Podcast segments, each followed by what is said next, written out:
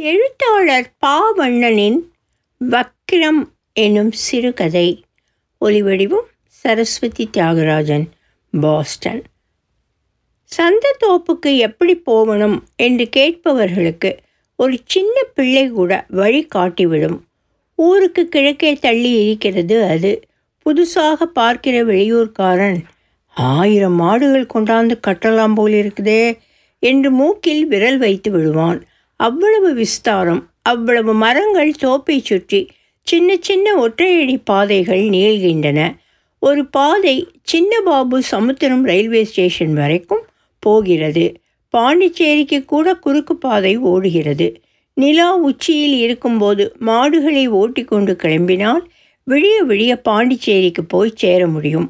தோப்பின் முகம் சாலையை பார்த்தபடி இருக்கிறது. தோப்பின் இடதுகை பக்கத்தில் ஆறாம் நம்பர் சாராய கடை. காலையிலேயே கடை திறக்கப்பட்டுவிடும். கடையில் இருக்கும் டேப் ரெக்கார்டரில் போனால் போகட்டும் போடா பாட்டு பாடும்.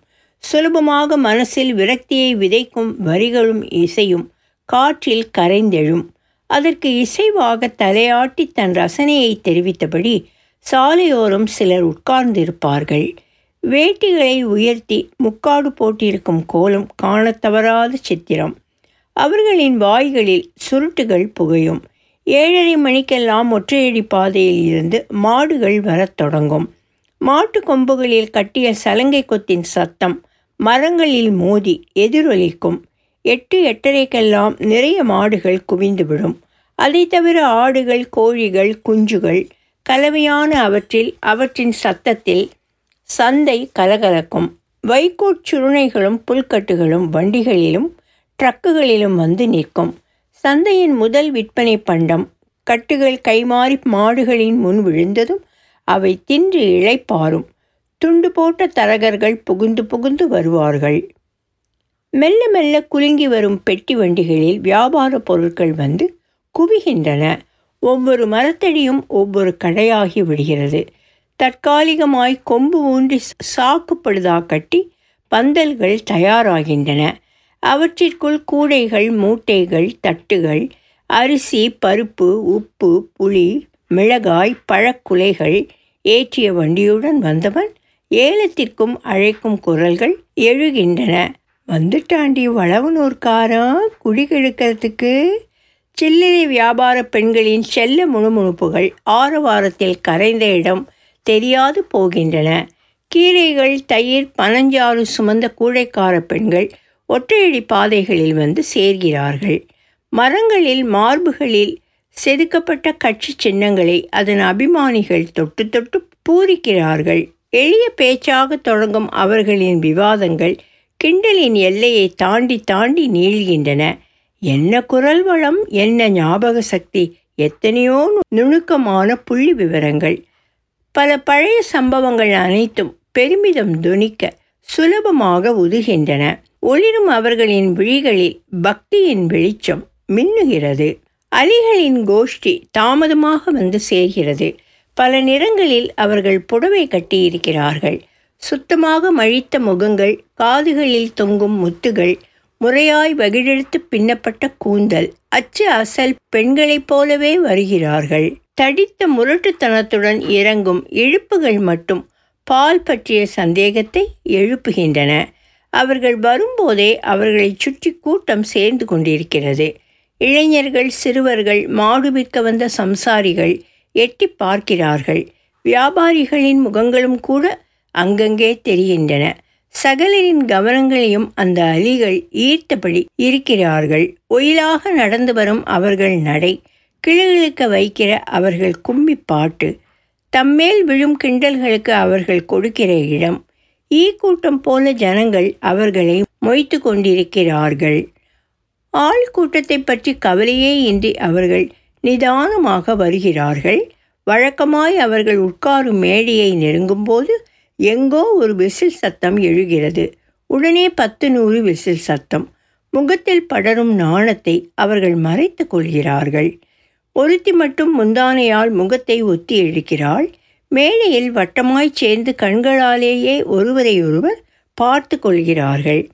பின்னலே முதுகு பக்கம் விசிறிவிட்டு முந்தானியை இழுத்துச் செருகி தயாராகிறார்கள்.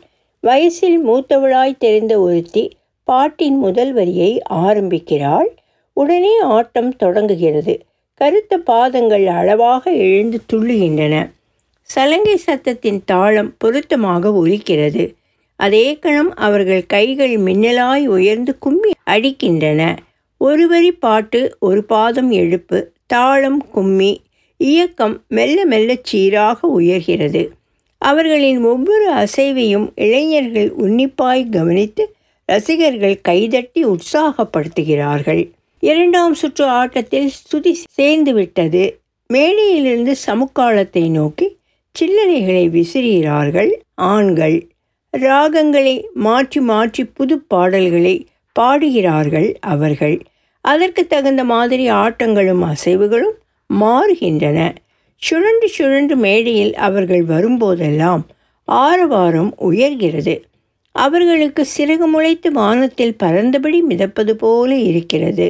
அந்த இளைஞர்களின் உற்சாக குரலுக்கு ஏற்றபடி ஆட்டத்தின் வேகம் ஏறுகிறது. பாதங்களை சுழற்றி சுழற்றி அவர்களை கிறங்க அடிக்கிறார்கள். புளியமர மேடையில் எழுந்த ஆரவாரம் சந்தை தோப்பையே கலக்குகிறது. மூலையில் இருக்கிறவர்கள் கூட ஒரு முறை வந்து பார்த்துவிட்டு செல்ல துடிக்கிறார்கள். மோர்க்கார கிழவிகளும் பனஞ்சாறு விற்கும் பெண்களும் தோப்புக்குள் புகுந்து வருகிறார்கள். சூடேறும் வெயிலில் அலைகிறவர்கள் இவர்களிடம் வாங்கி குடிக்கிறார்கள். அங்கங்கே கூடைகளை இறக்கி விட்டுவிட்டு மீண்டும் தூக்கிக் கொள்கிறார்கள். கூடை சுமந்த இழுப்பின் வடு வெயிலில் மின்னுகிறது. அலைச்சலில் புறங்கழுத்தில் வேர்வை வழிகிறது. நடந்த வாக்கில் முந்தானையை சுற்றி துளைத்து கொள்கிறார்கள். எந்த மாடு எந்த பக்கம் திரும்பும் என்று கணிக்க முடியவில்லை. அக்கம் பக்கம் பார்த்து நடக்க வேண்டி இருக்கிறது மேடையில் விழுந்த சில்லறைகளை எல்லாம் ஒருத்தி குனிந்து எடுத்துக்கொள்கிறாள் பிறகு அங்கிருந்த கடைகளை பார்த்து நடக்கிறார்கள். பின்னாலேயே சிலர் பைத்தியம் பிடித்த மாதிரி தொடர்ந்து செல்கிறார்கள். வெறிமுற்றிய வேகம் சுயநினைவே இல்லை. செலுத்தப்பட்டவர்கள் போல அவர்கள் பின்னாலேயே செல்லுகிறார்கள். என்ன முதலாளி சௌக்கியமா என்ற கடைக்காரர்களிடம் அவர்கள் அபிநயிக்கும் போது இளைஞர்களும் திரும்பிச் சொல்லி சந்தோஷப்படுகிறார்கள். கண்டுக்கவே மாட்டாங்கிறிய முதலாளி என்று அவர்கள் உதட்டை சுழித்து தோலை குலுக்கும்போது ஓவென்று கூவுகிறார்கள். சில்லறைகளோடு அவர்கள் அடுத்த கடையை நோக்கி நடக்கும்போது பின்பக்க வளைவுகளில் சொக்கி போகிறார்கள். அந்த ஆட்டத்தை பாருடா மச்சான் என்னம்மா குலுக்குறா என்கிறான் கூட்டத்தில் ஒருவன். அவனுக்கு இருபத்தைந்து வயது இருக்கும். லுங்கியை தொடை வரைக்கும் உயர்த்தி கட்டியிருக்கிறான். கருத்த முடிச்சுருளின் அடர்த்தியில் அவன் விரல்கள் அடிக்கடி தஞ்சம் புகுகின்றன. அவனுடைய பார்வை அவர்கள் மீதே பதிந்திருக்கின்றன. கண்களில் நெறி துள்ளுகிறது. ஆட்டத்தை பார்க்காத மாமா ஆளப்பாரு பக்கத்தில் வந்தவன் சொல்கிறான். அவன் வாய் பிளந்திருக்கிறது. பொண்ணா பிறந்ததுக்கு கூட இவ்வளோ அழகு இல்லை. ஆண்டவன் இதுங்களுக்கு போய் அள்ளி கொடுத்துருக்கான் பாரு. அவன் விரல்களிடையே சுருட்டு புகைந்து கொண்டிருக்கிறது. லேசான சாராய வீச்சம். அவன் வார்த்தைகளை அனைவரும் உடனே ஒத்துக்கொள்கிறார்கள். சுற்றி இருக்கிறவர்கள் ஓவென்று சிரிக்கிறார்கள். அங்கங்கே போய்கொண்டு இருக்கிறவர்கள் ஒரு கணம் திரும்பி பார்த்துவிட்டு போகிறார்கள். ஒரு திருப்பத்தில் மோர் விற்று கொண்டிருந்த கிழவியை நிறுத்தி அவர்கள் மோர் வாங்குகிறார்கள். அங்கேயே மரவேர்களில் இளைப்பாறுகிற மாதிரி உட்கார்ந்து மோர் டம்ளர்களில் இருந்து மெல்ல மெல்ல உறிஞ்சுகிறார்கள். அவர்கள் எதிரில் கிழவியும் உட்கார்ந்து சுருக்கு பையை திறந்து வெற்றிலை பாக்கு மடிக்கிறாள். கும்பலில் ஒருத்தி ஆர்வமாய் எழுந்து வந்து பையை இழுக்கிறாள். அழி எஞ்சங்காலாத்தி காசு கொடுத்து வாங்க மாட்டியா? என்று செல்லமாய் கோபிக்கிறாள் கிழவி. என்ன ஆயா ஒரு வாய் சுண்ணாம்புக்கு கூடவா? பொறாம போயிட்டேன் நானே என்று செல்லமாய் கிழவியின் கன்னத்தில் இழிக்கிறாள் அந்த கிழவி சிரித்தபடி பையை நீட்டுகிறாள். ஒருத்தியை தொடர்ந்து எல்லோரும் வெற்றிலை போடுகிறார்கள். இவ்வளோ பேர் இருக்கோம் அந்த கிழவிகிட்ட போய் கொஞ்சராளுங்க பாரா என்று லுங்கிக்காரன் அழுத்து கொள்கிறான். கிழவி கொடுத்து வச்சதுடா என்று ஒரு மீசைக்காரன் அங்கலாய்த்து கொள்கிறான். தொடர்ந்து ஒரு சிரிப்பலை எழுந்து போகிறது வெற்றிலை சக்கையை துப்பிவிட்டு அவர்கள் அந்த வேர் மீதே தன் சௌகரியப்படி உட்கார்ந்திருக்கிறார்கள். சற்றே தள்ளி அந்த கூட்டமும் உட்கார்ந்து விடுகிறது. பீடிகளை பற்ற வைத்துக் கொள்கிறார்கள். எவனாவது எழுந்திருக்க முயலும்போது அவன் தோளை பிடித்து அழுத்தி உட்கார வைத்து விடுகிறான். பின்பக்கத்தில் இருப்பவன். சிறிது நேர ஆசுவாசத்துக்கு பின் மீண்டும் அவர்கள் புறப்படுகிறார்கள். சூரியன் உச்சிக்கு வந்து விடுகிறது. சோர்வை மறைத்து சுறுசுறுப்பாக இயங்கிக் கொண்டிருக்கிறார்கள் அவர்கள். எல்லா கடைகளிலும் நாலு கும்மி அடித்து இரண்டு வரி பாடியதுமே சில்லறை விழுகிறது. என்ன ரெண்டு வாரமாக ஆளையே காணுமே. ஒரே ஏரியா போயிட்டீங்களோன்னு நினச்சிட்டேன். எதுக்கு இந்த ஆட்டம்? வா வந்து உக்காரு. சாயங்காலமாக இருபது ரூபா கொடுத்துட்றேன். ஆர்வத்தில் கடைக்காரர்கள் பேச்சில் இளைஞர்களும் கலந்து கொள்கிறார்கள். மீண்டும் மேடைக்கே திரும்பி வந்து உட்கார்கிறார்கள் அலிகள். தொடர்ந்து அந்த லுங்கிக்காரன் கூட்டம் சிறிது தூரம் தள்ளி நிற்கிறது. அவன் சொன்னதையெல்லாம் செய்ய இரண்டு இளைஞர்கள் வலதும் இடதுமாக நின்றிருக்கிறார்கள். ஒருவன் ஓடிப்போய் மீன் துண்டுகளை சுட சுட வாங்கி வந்து கொடுக்கிறான். நடுமுள்ளை பதமாக விலக்கி அப்படியே மென்று துடைத்து கசக்கி எறிகிறான் அவன் பார்வை அவர்கள் மீதே பதிந்து கிடக்கிறது. அவன் மெதுவாக அவர்கள் அருகே நடந்து செல்கிறான். டேய் டேய் என்று தடுக்கிற கூட்டாளிகளை அவன் பொருட்படுத்தவில்லை. நிதானமாய் அவர்களில் இளையவளிடம் சென்று டவுசர் பையில் இருந்து இருபது ரூபாய் தாளை எடுத்து நீட்டி ஆடுமாறு சொல்கிறான். அவர்களுக்கு பணத்தை பார்த்ததும் உற்சாகம் கிளம்புகிறது. எழுந்து வட்டமிட்டு கும்மி அடிக்கிறார்கள். கூடவே லுங்கிக்காரனும் கூட்டாளிகளும் கைதட்டி ஆரவாரம் செய்கிறார்கள். மோர் விற்று முடித்த கிழவிகளும் பெண்களும் அந்த மரத்தடி பக்கம் நிழலுக்கு ஒதுங்கி நிற்கிறார்கள். அவர்களும் அந்த ஆட்டத்தை பார்க்க தொடங்குகிறார்கள். என்னமோ அவர்களுக்கு நெஞ்சு அடைக்கிறது. முகத்தை சுழித்து கொள்கிறார்கள்.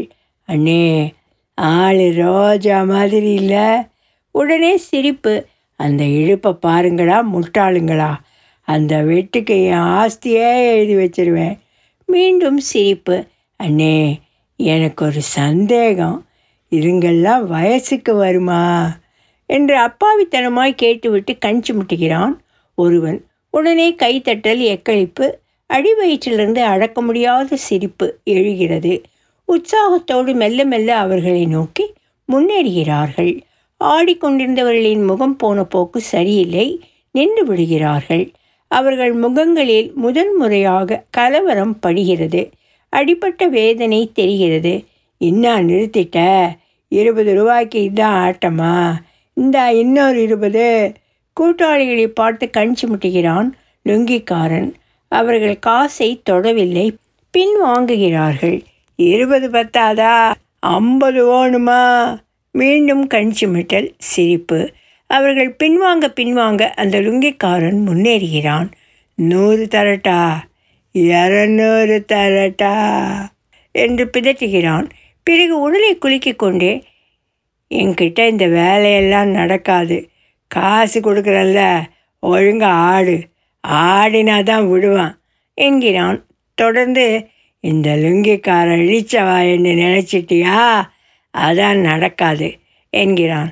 அட வெக்கமா வயசுக்கு வந்துட்டியா? என்று சீண்டுகிறான். அவனுடைய ஒவ்வொரு வார்த்தைக்கும் கும்பல் ஓவென்று இரைச்சலை எழுப்புகிறது. தனது தலைவனின் செய்கையை கைதட்டி வரவேற்கிறது. விசில் சத்தம் காதை கிழிக்கிறது. இதெல்லாம் நல்லா இல்லைங்க. விட்டுருங்க என்று அனைவரும் கூடி அவனை தடுக்கிறார்கள். அவர்கள் பின்னால் ஒதுங்கிய இளையவளின் கண்கள் கலங்குகின்றன. என்னடி நல்லா இல்லை? என்னடி நல்லா இல்லை? என்று லுங்கிக்காரன் கேட்கிறான். நாட்டை வாங்கி சொருவிக்கும் போது வலிக்கலையா? ஆடுன்னு சொன்னால் மட்டும் வலிக்குதா? என்று திரும்ப திரும்ப சொல்லி கத்துகிறான். அட ஆடுங்கடின்னா சும்மா அலட்டிக்கிறீங்களே? என்று சட்டனை இளையவளின் நெஞ்சை தொட்டு அழுத்தி பணத்தை செருகிறான். கைத்தட்டலும் விசிலும் உச்சத்தை அழைகிறது திடீரென மோர்க்கார கிழவி மேடையில் ஏறுகிறாள். இன்னாடா சங்கமாங்கி ஆடுன்னா ஆடுறதுக்கு நீ வச்ச ஆளாடா அவங்க? என்று அவள் குரல் உயர்கிறது. லுங்கிக்காரன் இந்த தாக்குதலை சற்றும் எதிர்பார்க்கவில்லை. மாரில் கை வச்சு பேசுகிற அளவுக்கு ஆயிடுச்சா? எஞ்சாண்டா குடித்தவனே போடா போய் உங்கள் ஆத்தா மாப்பிள்ள கையை வச்சு ஆட சொல்லுடா. இல்லைன்னா உங்கள் அக்கா மாரில் கை வச்சு ஆட சொல்லு என்று கை நீட்டி சொல்கிறாள். என்னமோ ரெண்டும் நான் அதை ஆட்டம் ஆடி ரெண்டு காசு சம்பாதிக்க வந்தால் திமிரா காட்டுற திமிரு என்கிறாள். உடனே அங்கங்கே நின்றிருந்த பெண்களும் சேர்ந்து கொள்கிறார்கள். இவன் எப்பவும் இப்படித்தான் ஆயா. எந்த பொண்ணை பார்த்தாலும் மாறையே முறைச்சி பார்ப்பான். இதுவே கண்டதுக்கு பிறந்த நாய். இது வந்து மற்றவங்களை இழக்காரம் பண்ணுது. நம்ம ராமாயிக்கு உடம்பு சரியில்லைன்னு அவள் பொண்ணு வந்தாளே. அன்னைக்கு அவள் இடுப்பில் கிள்ளினது கூட இந்த பேமானி தான் ஆயா. அவளாவது அரியா பொண்ணுடி நம்ம பண்டாரம் பொண்டாட்டிக்கு என்ன வயசாகுது அவளை போய் வரியான்னு கூப்பிடுறாம்மா இந்த தேவடி அம்மாவும்.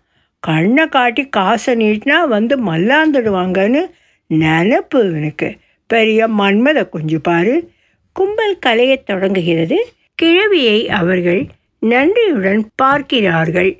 லுங்கிக்காரனும் அவனது கூட்டாளிகளும் ஆறாம் நம்பர் கடைப்பக்கம் நடக்க தொடங்குகிறார்கள். டேப் ரெக்கார்டர் பாட்டு சத்தம் காற்றில் கரைகிறது. ஒலி வடிவம் சரஸ்வதி தியாகராஜன் பாஸ்டன்.